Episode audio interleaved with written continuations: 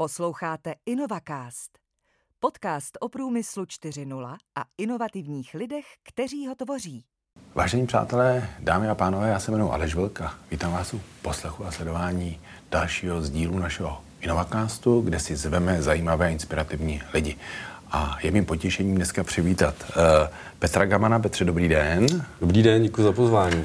A já vás tady mám u vás napsáno, že jste asociovaný s Patrikem, s Patrikem z C. Můžete představit, co vlastně děláte a co to je Patrik? Co na jo. konci?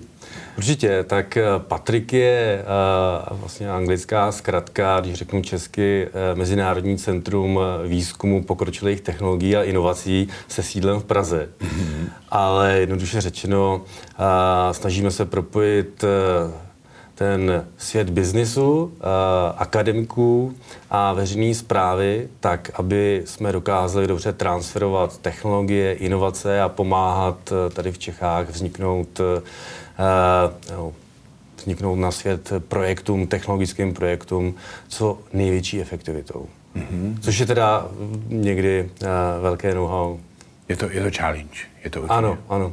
Eh, já se ještě vrátím k tomu, protože máte zajímavý životopis. My jsme objevili, že máme něco společného s Plzní eh, v historii, takže jsem koukal, že jste absolventem fakulty elektrotechnické Západočeské univerzity. Eh, jak se vám studovalo na, na fakultě elektrotechnické v mhm. Plzni? No, vlastně? díky tomu, díky tomu se ze mě stal Plzeňák, takže já jsem celoživotní elektrikář, elektrotechnik, takže střední škola elektro a potom vlastně fakulta elektrotechnická v Plzni a, a zažili jsme právě ten, já řeknu, zásadní rozkvět Západočeské univerzity, kdy se stavila vlastně nová část univerzity na Borských polích a všichni spolužáci dneska z té doby tak nechali stopu v Plzni a řekl bych, že Západočeská univerzita má zásadní vlastně vliv na to, že tam vznikly Borský pole a je to dneska extrémně atraktivní místo pro technologické firmy. Právě díky Západočeské univerzitě. Mm-hmm. Mimochodem, vždycky, když mluvím s lidmi z univerzity, tak oni říkají, že jsou ze západu české, oni říkají, že jsou na strategickém místě, protože ti, co Plzeň tak dobře neznají, tak v těsné blízkosti tam máme univerzitu, úřad práce a borskou věznici. Takže oni říkají, že kdyby cokoliv se mohlo stát, tak to máme všechno na jednom místě. A co je zásadní i pro ten studentský život, že když eh, nejezdí tramvaje, autobusy, tak všude člověk může dojít pešky. To je pravda. Dneska máme dokonce i tramvaj, tramvajovou linku propojenou až na Západočeskou univerzitu, což dlouho nebylo. Dneska už máme konečnou přímo u Západočeské univerzity. E, takže byste odpověděli na moji další otázku, protože jsem se chtěl zeptat, e, přece jenom byla to Vysoká škola strojní, ale to technická, v roce 90 se z toho stala Západočeská univerzita a máme tři technické fakulty, tak jsem se chtěl zeptat, proč zrovna elektro a ne strojní, anebo po případě nově vznikavší fakulta aplikovaných věd, kterou mimochodem jsem začal studovat tenkrát. Já nedokončil, přiznám, takže protože jste vlastně celoživotně orientován mm. spíš na tu elektrotechniku. Je to tak, tak e, asi to máme v rodině v DNA, eh, takže já už jsem v deseti letech si doma postavil e, chytrý, chytrou domácnost, a, e, takže Eh, takový to eh, drátkování a využívání toho fenoménu elektřiny, tak eh, v tom jsem od dětství vyrůstal, takže to byla přirozená volba.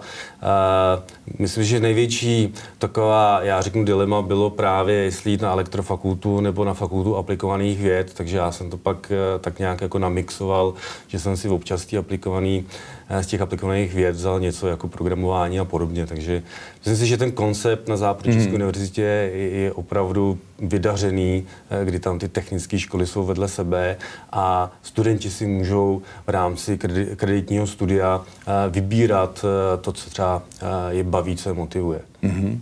Ještě předtím, než jste začal Patriku, tak máte za sebou i zkušenost těch ostatních výrobních podniků. Na mátku řeknu Škoda Elektrik, což je vlastně jedna z těch odnoží původní plzeňské Škodovky. Jestli se nemýlím, tak trolejbusy, elektrobusy, jsou to tohle ty věci. Když se na to podíváte zpětně, já si tenkrát totiž pamatuji, že na rozdíl od mladoboleslavské Škodovky, která šla cestou přímého prodeje Volkswagenu, taky tenkrát se koketovalo s tím, že by možná Škodovka mohla jít pod Siemens, mm-hmm. ale zvolila se jiná cesta. Když se na to zpětně podíváte, eh, jak to hodnotíte? A nebo to vlastně bylo něco, co jsme si museli projít, ale zase tolik jsme nestratili. Protože si myslím, že Škodovka Plzeňská v, eh, i před rokem 1990 byla znakem poměrně dost kvalitního výrobního podniku ve všech těch oborech, který měla. Je to tak. Eh, pro mě je plzeňská Škodovka srdeční záležitost, protože já jsem v plzeňské Škodovce začal dělat už na škole, takže už někdy od nějakého třetíku uh, jsem dělal uh, tenkrát ve Škodě a pak jsem se po takové té klasické cestě českého Honzy, když jsem dělal v korporacích, vrátil na zpátek do Škodovky, do Škody Elektrik, takže jsem zažil vlastně většinu těch majitelů, těch ředitelů. Takže to cesta byla pro Škodovku velmi, já řeknu, složitá, ale když bych to měl zhodnotit, tak úspěšná. Ať eh, si budeme říkat eh, o těch, eh, já řeknu, různých fázích rozvoje plzeňské Škodovky cokoliv, tak já, protože pocházím vlastně z Kladna, nebo chodil jsem do Kladna na průmku, tak a můj táta dělal celý život v kladenské Poldovce, Poldovce tak já, pokud bych to měl takhle porovnat, tak si myslím, že dneska Škoda Transportation nebo ta skupina Škoda v Plzni, tak to hodnotím pozitivně. Hmm. Protože jsme nepřišli o velkou studentskou firmu, jako byla Poldovka a dneska Škoda Transportation zaměstnává tisíce lidí a expanduje. Takže hmm. sice vystřídala několik majitelů, ale ten výsledek dneska považuji právě v tom porovnání s ostatními českými jako giganty průmyslovými, který nepřežili vlastně ty změny, tak za úspěch.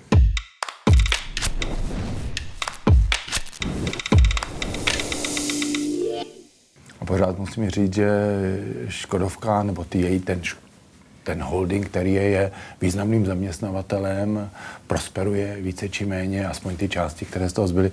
A bez zesporu je i z hlediska vývoje, rozvoje určitě na špičce, že není se za co stydět za výrobky s touto značkou, když to takhle se na to dívám. Já osobně zvenku jsem teda plzeňák, samozřejmě jsem hrdý na to, co je v Plzni, ale myslím si, že je to ve své podstatě úspěch, když to takhle řeknu.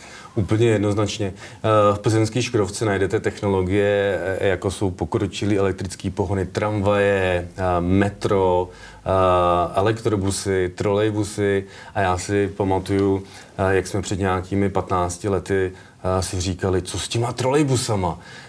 Teď to zřejmě jakoby odumře, protože nikdo nám vlastně nechtěl dávat, já řeknu, nějaký jako vize, jako dopravní podniky.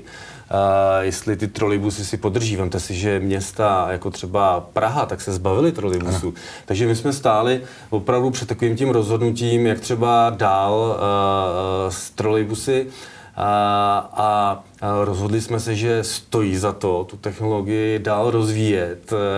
A byli jsme jedni z mála v Evropě, kteří si podrželi tuhle technologii třeba trolejbusů a bezemisních vozidel.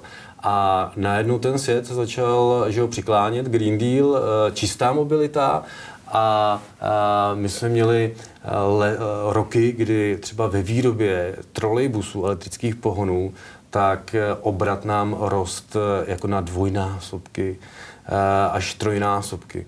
Právě díky tomu, že jsme byli jedni z mála, kteří se dokázali tu technologii a to know-how podržet a vlastně do něj dlouhodobě investovat. Mm-hmm. Vy jste zmínil Green Deal, eh, čistou výrobu, tohle ty věci. Když se dneska podíváme, eh, jsme v červnu 2022. Máme za sebou, kromě jiného, máme za sebou nějakou pandemii covidu, která nám ukázala jakási silná a slabá místa všech tady těch mezinárodních řetězců a propojení dopravy a, a tak dále. Máme samozřejmě, pořád ještě máme konflikt na Ukrajině a máme tady bezprecedentní zkušenost třeba se, se zážitostmi ohledně energetiky. Mm-hmm. Jsou tady nějaké ještě jiné výzvy, které vidíte, nebo už nám tohle to stačí proto, aby vlastně pro Českou republiku jako průmyslovou zemi bylo dostatek témat, nad kterými se musíme zamýšlet? No, řekl to dobře. My dneska jsme uprostřed masivní přeměny evropského hospodářství a naprostý restrukturalizace energetiky. A nejsou to jenom témata, ten, já řeknu, diskutovaný Green Deal, ale právě, ex, já řeknu, masivní zdražení energií, konflikt na Ukrajině, digitalizace. A já si myslím, že uh, ta generace, ta, která nyní vlastně vstupuje uh, do aktivního života, tak eh, je součástí obrovských změn, který celou Evropu předělávají na dalších 40 let dopředu. A my buď jsme teda na tom pódiu, nebo se na to koukáme z první řady. A, a je škoda, že jsme a, si tohle to neuvědomili o pár let dřív, protože Česká republika teď má v některých věcech co dohánět, to znamená ta, já řeknu, závislost na plynu, a, anebo Mm, skokový zdražení že jo, energií, který se dalo čekat, mm. tak dneska máme opravdu velkou výzvu. Teď, když řeknete škoda, že jsme si to neuvědomili dřív, protože já si myslím, že, a teď je otázka, kdo si to měl uvědomit, protože jedna věc je, že tady máme poměrně dost uh, silné zastoupení vlastně těch podniků.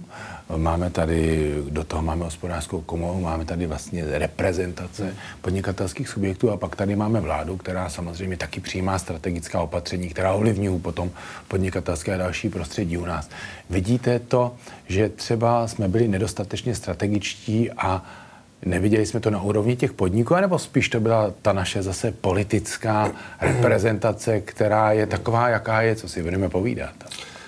Rozumím. Eh, bylo to švejkovství úplně na všech stranách, eh, protože mám tu možnost eh, dělat jak s průmyslem, tak s ministerství, s municipalitami, tak úplně jednoznačně ta ignorance byla úplně všude. Takže ačkoliv jsme podepsali uh, dohodu, uh, zelenou dohodu před nějakými, už je to tři, čtyři roky a bylo jasný, kam máme pokračovat. Bylo naprosto jednoznačně, ta cesta byla naplánovaná, tak my jsme ji ignorovali, takže dneska jsme ve stavu, kdy máme legislativu, která není připravená na transformaci energetiky, to znamená, my třeba neznáme dneska vůbec pojem komunitní výroba elektřiny, to v energetickém zákoně prostě není, není to definováno.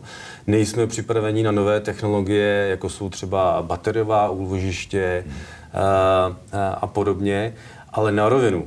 Ona ta trošku ignorance a švejkosti bylo i teda na úrovni těch průmyslových podniků. Protože my spolupracujeme s průmyslovými podniky opravdu dlouhodobě a, když jsme se s nimi bavili před třemi roky elektromobilita, a, energetická náročnost, tak v podstatě ta odpověď od těch manažerů byla, nás to netrápí, protože za energie platíme pod 10% nákladů a to je něco, co v podstatě vůbec nechceme řešit, protože potřebujeme levnější dělnický nebo více levních dělníků, potřebujeme toho vyrábět jakoby víc a ty energie nás netrápí. Ale ono už bylo tenkrát jasný, že ta změna přijde. Takže my jsme to tak trošku, já řeknu, vyignorovali řízeně.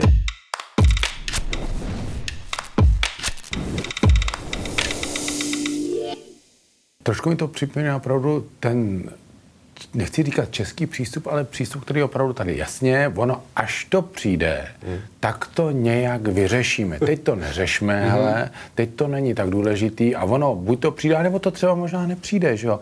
A kdybychom se teď zbytečně na to soustředili, takové to v dobrém slova smyslu strategické dlouhodobé plánování, které bohužel některý ten management dříve narozený má spojitý s pětiletkami a s komunistickým centrálním plánováním, pořád ještě není v kurzu? Je to, takhle to vnímáte, že to opravdu, že vlastně se tady flexibilně, ale vlastně pořád reaguje na něco, co nastává, místo aby se přemýšlelo o tom, jak se tomu vyhnout, jak dělat něco preventivně a tak dále. Přesně tak, tohle z toho strategické myšlení nám tady pořád schází, protože já řeknu, ty manažeři v těch průmyslových podnicích tak spolehají na, tu, na to, že ty korporace, které jsou nad nima, takže tu práci jim jako seženou, střední podniky, ty se spolehají na to, že stát jim nějak pomůže, ale znovu říkám, ta situace byla strašně čitelná. Co se stane s podpisem zelené dohody, to, že ceny energií se u nás srovnají s cenama na západě, to prostě bylo úplně jednoznačné. A já si pamatuju na jeden výrok jednoho, já řeknu, velk, průmyslníka, s kterým jsem řešil elektromobilitu před třemi roky a on mi říká, no to je taková vlna té elektromobility a ona šplouchne na zpátek. A hmm. ona nešplouchne. Nešplouchla a než plouchne. A než plouchne. a to je pak eh, těžko něco vyčítat, eh, eh, protože samozřejmě ten stát určitě měl připravit legislativu a bohužel teda on někdy i jako zaznělo, že ministerstva jakoby nevěřili na tu zelenou dohodu. Oni jakoby nevěřili, že opravdu to tak dopadne. My si mysleli, že Eh, se zjistí, že to nejde a, najednou se jako to změní. Jenže tím, jak přišla válka na Ukrajině, tak eh, zelená dohoda se, ne, že by se zmírnila, a naopak, vlastně to, co dneska se děje, jenom akcelerace Green Dealu. Dává to naprostou logiku, naprostý smysl. To znamená odpoutat se od fosilních zdrojů. Mm-hmm. Já se chci ještě zeptat, samozřejmě role vlády v každém jednotlivém státě je různá. Někdo to ponechává, říká, vytvořte, vytvořte nám jenom podmínky, do zbytku nám nepovídejte. To už trh si všechno zařídí sám, nicméně jsme pořád v Evropě, kde Toto vlastně není typické. No. Pak ta role státu vždycky byla čím dál tím větší, s výjimkou možná anglosaských států a Amerika to už je úplně jiný, jiný kontinent, ale přesto nějaký systém regulace všude existuje. Není to pravda že by vlády, ministerstva nezasahovaly, neplánovaly, strategicky neovlivňovaly. Když se podíváte do těch okolních států, vidíte tady eh, státy, které jsou na tom připraveni lépe, nebo někdo, kde je příklad dobré praxe, jestli třeba to Německo nějakým způsobem, Rakousko, něco, co je nám blízko, že by byli připraveni na to všechno, co se dělo trošku lépe a vytvořili to vhodné, ten vhodný rámec třeba i pro ty, pro ty podniky, které se pohybují v mm. hospodářství. Tak určitě v Evropě je jednoznačný lídr e, Německo, co se týká teda e, těch technologických změn a toho směřování prostě evropské ekonomiky. E, určitě můžeme do nekonečna diskutovat to, jestli Německo udělalo dobře, že se odklání od jaderné energetiky. A to je určitě jakoby téma, který uh, není dořešený a můžeme to Německu vyčítat, že tímhle rozhodnutím neracionálním, můžeme třeba někdy i říct, jestli neovlivňuje to evropské hospodářství negativním způsobem. A na druhou stranu, to Německo ty kroky má velmi dobře promyšlené. A, je to třeba přechod na vodíkový průmysl, na obnovitelné zdroje. Já si pamatuju velmi dobře, zrovna když jsem dělal právě eh, v plzeňské Škodovce, že jsme se podívali nad tím, proč ty Němci staví větrné elektrárny. Teď je to strašně drahá technologie, eh, výroba eh, tenkrát byla já řeknu, cenově mnohem vyšší těch obnovitelných zdrojů než třeba z teplených elektráren. A teď si představte, že Německo už e, vyrábí přes 50% elektrické energie e, z obnovitelných zdrojů. A ty větrné elektrárny, které my jsme se před těmi, já řeknu, 15-20 lety smáli, e, že to je strašně drahá investice, tak tyhle ty větrné elektrárny už jsou vlastně zaplacené, ta investice do nich byla zaplacená a výroba elektřiny e, z větrných elektráren je, když se podíváte e, do, do analýz, tak jedna z nejlevnějších. Hmm. A to je přesně to, že my jsme si to před těmi 15-20 lety tohle to jakoby nedokázali vůbec jako uvědomit. A když to, ty Němci to měli velmi dobře promyšlený. A co se týká jaderné energetiky, velký téma, Vzpomínám si, Švédsko kolem roku 2000 se rozhodlo, že ustoupí od jaderné energetiky. Odhlasovali si to, dokonce myslím, že tam bylo referendum, ale potom se rozhodli, že na to jakože zapomenou. Takže já ještě osobní takový jako hint je, že možná to Německo zvolí tu švédskou cestu, že pak jako na to třeba se rozhodnou zapomenout. Ale to bych předjímal. Ale existuje v Evropě precedens, kdy opravdu to Švédsko se rozhodlo ustoupit a dneska, když se podíváte, tak uh, nakonec ty politici to téma jako dali na neurčito, ten konec jádra. Tak uvidíme, zatím je červen 2022, co se v Německu vůbec celé Evropě bude dít. Eh, Petře, je to hrozné, ale máme 20 minut mm-hmm. prvních za sebou povídání. Já vám děkuji moc krát a my se v druhé části podíváme konkrétně třeba do České republiky a do zkušenosti, na zkušenosti, které máte s jednotlivými průmyslovými podniky v dnešní době. Takže já vám děkuji a těším se na pokračování. Prosím, taky se těším.